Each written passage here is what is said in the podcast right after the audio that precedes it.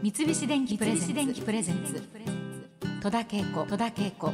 大人クオリティ。大人クオリティ。さあ森山良子さんといえば日本のジョン・バイズと呼ばれてフォークソングの世界の人っていうイメージを持ってる方もきっと多いんじゃないかなと思うんですけれども実際、デビュー曲の「この広い野原い。っぱいも」はい。まああのフォークでギターを抱えてええステージで歌われたりしてらっしゃいますけれども、まあ、お父様の森山久志さんはサンフランシスコ生まれの日系2世でトランペッターでいらっしゃい、お母様もジャズ歌手として活躍されていた方でで、まあ、お家の中にはもう小さい頃からジャズのメロディーが溢れていたそうなんですけれども、その一方でえ。涼子さんは中学生の頃から本格的に音楽というか、まあ、歌を習われたというふうに聞いてますけれども。そうですね。もうあの私がもう小学校を卒業する頃に私父と母にねもう勉強したくないから早く歌い手にならせてくれって言ったんです。そうですか。そしたら冗談じゃないって甘いもんやおへんって 言われて、それで高校卒業するまでは何もやってはいかんっていうこととあとクラシックの声楽をきちんと基礎を身につけて、それからじゃないともう話はあのできないみたいな感じになったもんですから、中学2年生の頃から、あの声楽を習い始めて、はえまあ、それ私14歳、でその頃先生は25二三四若い。三歳？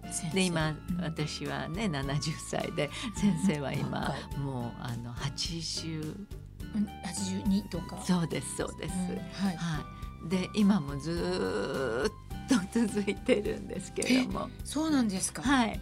あのその先生がうん、え坂上先生っていう坂上先生その方が先坂上先生。はい。そうなんです。かであの坂上先生のお父様っていうのはまあ本当に往年の木下保さんっていう、うん。えー素晴らしいオペラシンガーでいらして、あの大変当時は有名でいらしたいそうです。そうはいなんですか、やっぱりあのーちゃんと涼子さんはクラシックを勉強された方なんだなって、まあ、改めて今日初めてええ。あれなんですけれどもどクラシックってどんなことを具体的なレッスンされるんですか？あの最初は本当にコンコーネとコンかソルフコーネとか。ェージュとかあとはあの練習曲で練習すよね。曲だいたい最初はイタリアの曲が多いんですね。うんうんでそれこそ「オーソレミヨ」とか、はどんどんどんどんそういうものを片っ端から、まあ、アンプしてはい。いくんですよね。そこからなんかちょっと難しいものに入っていって「うんアーベマリはい。ア」とかは「アーベマリア」とかのグノーとかシューベルトとかそういうものをやったりとかあとうん。当時、ウエストサイドストーリーとか流行ってたんです。はい。マリアなんていうのを歌わせてくださって、へそういうものになってくるとがぜん楽しくなってくるわ。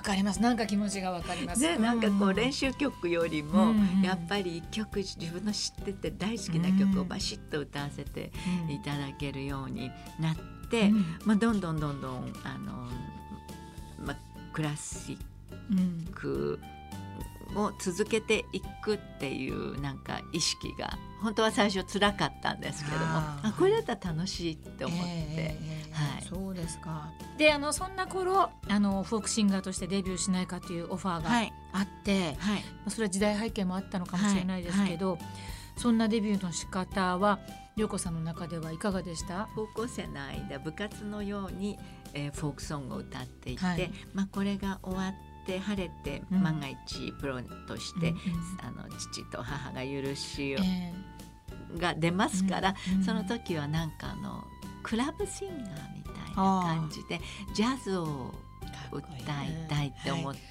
たんですね。い。でもなんかフォークが全盛でしたから、うんアメリカンフォークもバーッともう波が押し寄せてきてて、なんかもう動けなかったんですよね。いくらジャズやりたいって言っても何寝ぼけてんのっていう感じだったんですね。でもまあものすごいヒットをしてねそこからそうですつまりあの人が求めているのはねそこでしかないっっていう感じだったんですね。大人に対してなんかこううさんくささを感じてた？自分がこんなにやりたいことをなぜやらせてくれないの？っていうね。もう大人大嫌いでしたね。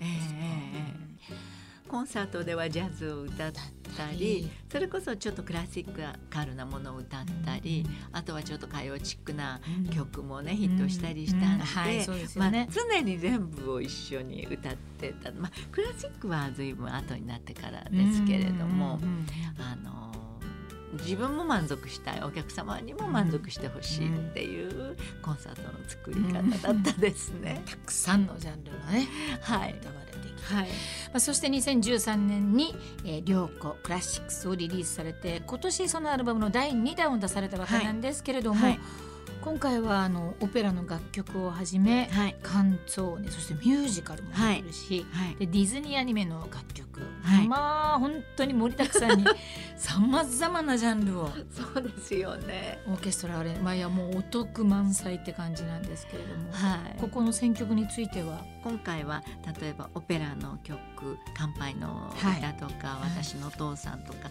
そういうものは歌ってったことがなかったんですけど「うん、Time to Say Goodbye を」はい、でもなんかこの際だから挑戦してみようかなっていう歌えるか歌えないか分かんないけどやってみようかなっていうところから。全然歌えます。始まって私大雑把なもんですから。そうなんですか。そうなんです。いやいやいやもう、最初はなんか先生が「涼子ちゃんずいぶんチャレンジャーね。大丈夫かしら?」なんていう言ってらしたんですけどもね。でも練習してるうちにあらなんか大丈夫みたいねなんて言ってくださって、えー、はい。あのー、アニーとかね、はい、リトル・マーメイドの歌も入ってるし、はい、本当に皆さんがもうすでに知ってる歌もいっぱいそうですね、うん、はい「マイ・フェイバリット・シングス」とか、うん、私たちね曲は知っててもタイトル知らないオペラの曲とかもいっぱいあるなっていうこと、ね、そうですよね。あ聞いたことある、えー、聞いたことあるって、えー、だからなるべく皆さんが聞いたことのある曲を選んだつもりです、うん、そうですか、はい、あのー、なんとなくクラシックちょっとみんな入り口がこう見当たらなくて、えー、ちょっと敬遠しがちみたいな、えーえーえーあの人多いと思うんですけどそうですね。そういう方たちになんかどんなふうに入っていけばクラシック聴きに行ったりはあまりしないし、はい、あの難しいと思っちゃうんだと思うんですよ。ね。そうなんです。だから私もあのクラシックのコンサートでも、シンフォニックがいてもこの広い野原いっぱいとか、うん、あのすごくリラックスして皆さんと一緒に歌ったりとかってしながらあの、まあ、オペラとかも歌うんですけども、はい、私にとっては全部同じだと思ってるんです、うん、一つのコンサートの中でもいろんなものを歌いますし、うん、あんまりクラシックだからっていうふうに思わない方が、うん、あのなんかヘビメタもクラシックも あジャズも全部一緒って、フォークソングも全部一緒って思う柔軟性でいらしたらなんか楽しく過ごせるんじゃないかなと。そうですね。あの毎年秋にねサントリーホールで開かれていますけれども、はい、東京フィルハーモニー交響楽団とコラボされる、はい、そのオーケストラの皆さんと一緒に歌う何かあの気持ちっていつもと違ったりしますか？ジャズっていろんなミュージシャンが、うん、あの例えば4人でも4人がいろんなインプロビゼーションをして、はい。はい、アドリブでこう、うん、私をこう支えて、うん、なんか面白いもの出させようっていう感じがありますよね。はい、シンフォニックオーケストラも一つ一つそれぞれの楽器がいろんな違うサウンドメロディーをふわーっと流してその中で触発されるっていう意味では、現実的にはあまり変わらない。ただその声の出し方がね、はい、あのやっぱりクラシカルな、えーと、商法にのっとってある意味出さないと、うん、クラシックの曲が歌えない。おーってややらないと、ね、まあ、あの歌えない曲を選曲してるので、うんうん、そういうのは違いを楽しめば面白いのかなというふうには思いますね。お一人で歌われるっていうことになると、えーえー、自分も楽器の一つとして、ね。うん、なるべく響かせてさせてそうですね。あの負けないように、はい、遠くまで出せる音にするとなるとやっぱりうおーってなるなるんですよね。そうなんですよね。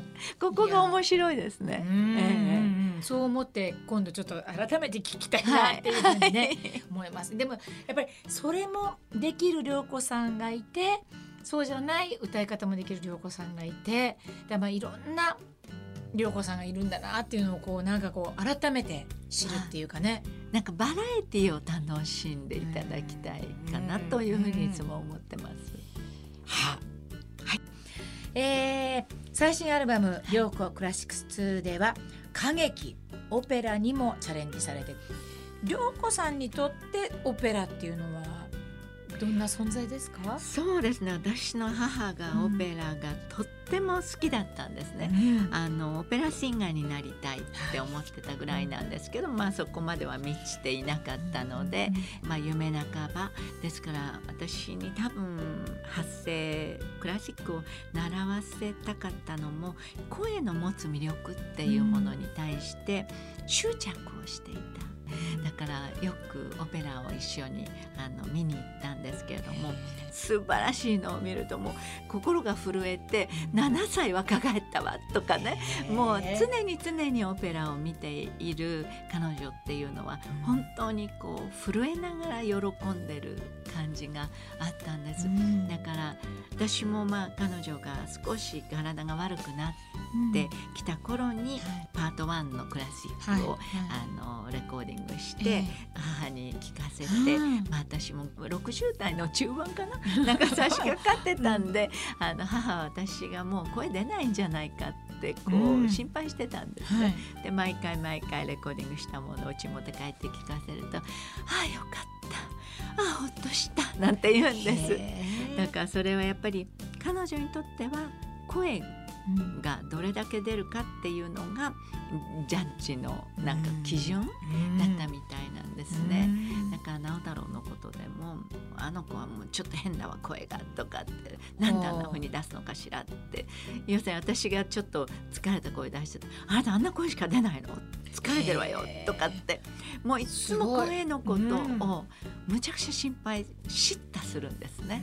何あの声って言って私もなるべく母に納得してもらえる声を出し続けたいっていうことはあったかもしれない。戦い？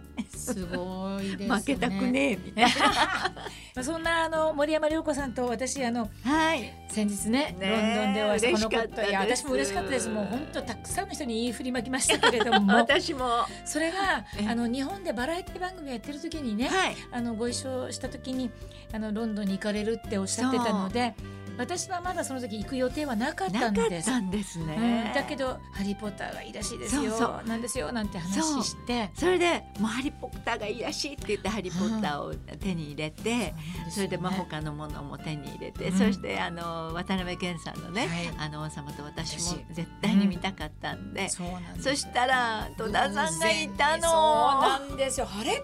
森山良子さんじゃないかなと思って劇場でね。だってあれねスタジオでその前お会いしてから割とすぐだった、そうなんです。よね私もすぐ弾丸で行くっていうふうに決めたもんですから、ねあの時はあれですか？お三人でご旅行されて、同年代で同じ1月生まれの B 型3人のいとこと一緒に。そうなん仲良し三人。私ハリー・ポッターのうん。休憩中にあの子を探して涼子さんそしたら三人ともなんかポリポリポリポリちょっとお菓子を召し上がりながらもうお子さんのような三人が 可愛くねいらっしゃったの。をちょっと声こんにちは。その友友達以前なんで。すごいね、はい。ですね。ご親戚の皆さんとも仲良くはい。いろんなもの見に行けて、そうですね。ちょっとねあの時あのいろいろ取られたりとか事件もあったりして大変だったけれども。さんのねそうそう。近現代行く前の日にパスポートからお財布から全部取られちゃって無一文になってしかもいとこ3人のうち2人が大バカ者で取られてもう1人のいとこをたかりゆすり。もう会った瞬間にそのことをおっしゃってたからそうそうそう。そりゃ大騒ぎだわと思って。そう。それでもなんか楽しそうに見てらっしゃったから それもすごいと思いながら。そうなんです、い えやえええ。いい経験をしましたので今度から腹巻きに入れていこうと思います。いや私ももう本当用心しようとはい思っております。三菱電機プレゼンツ。電機プレゼンツ戸田恵子戸田恵子大人クオリティ。大人クオリティ。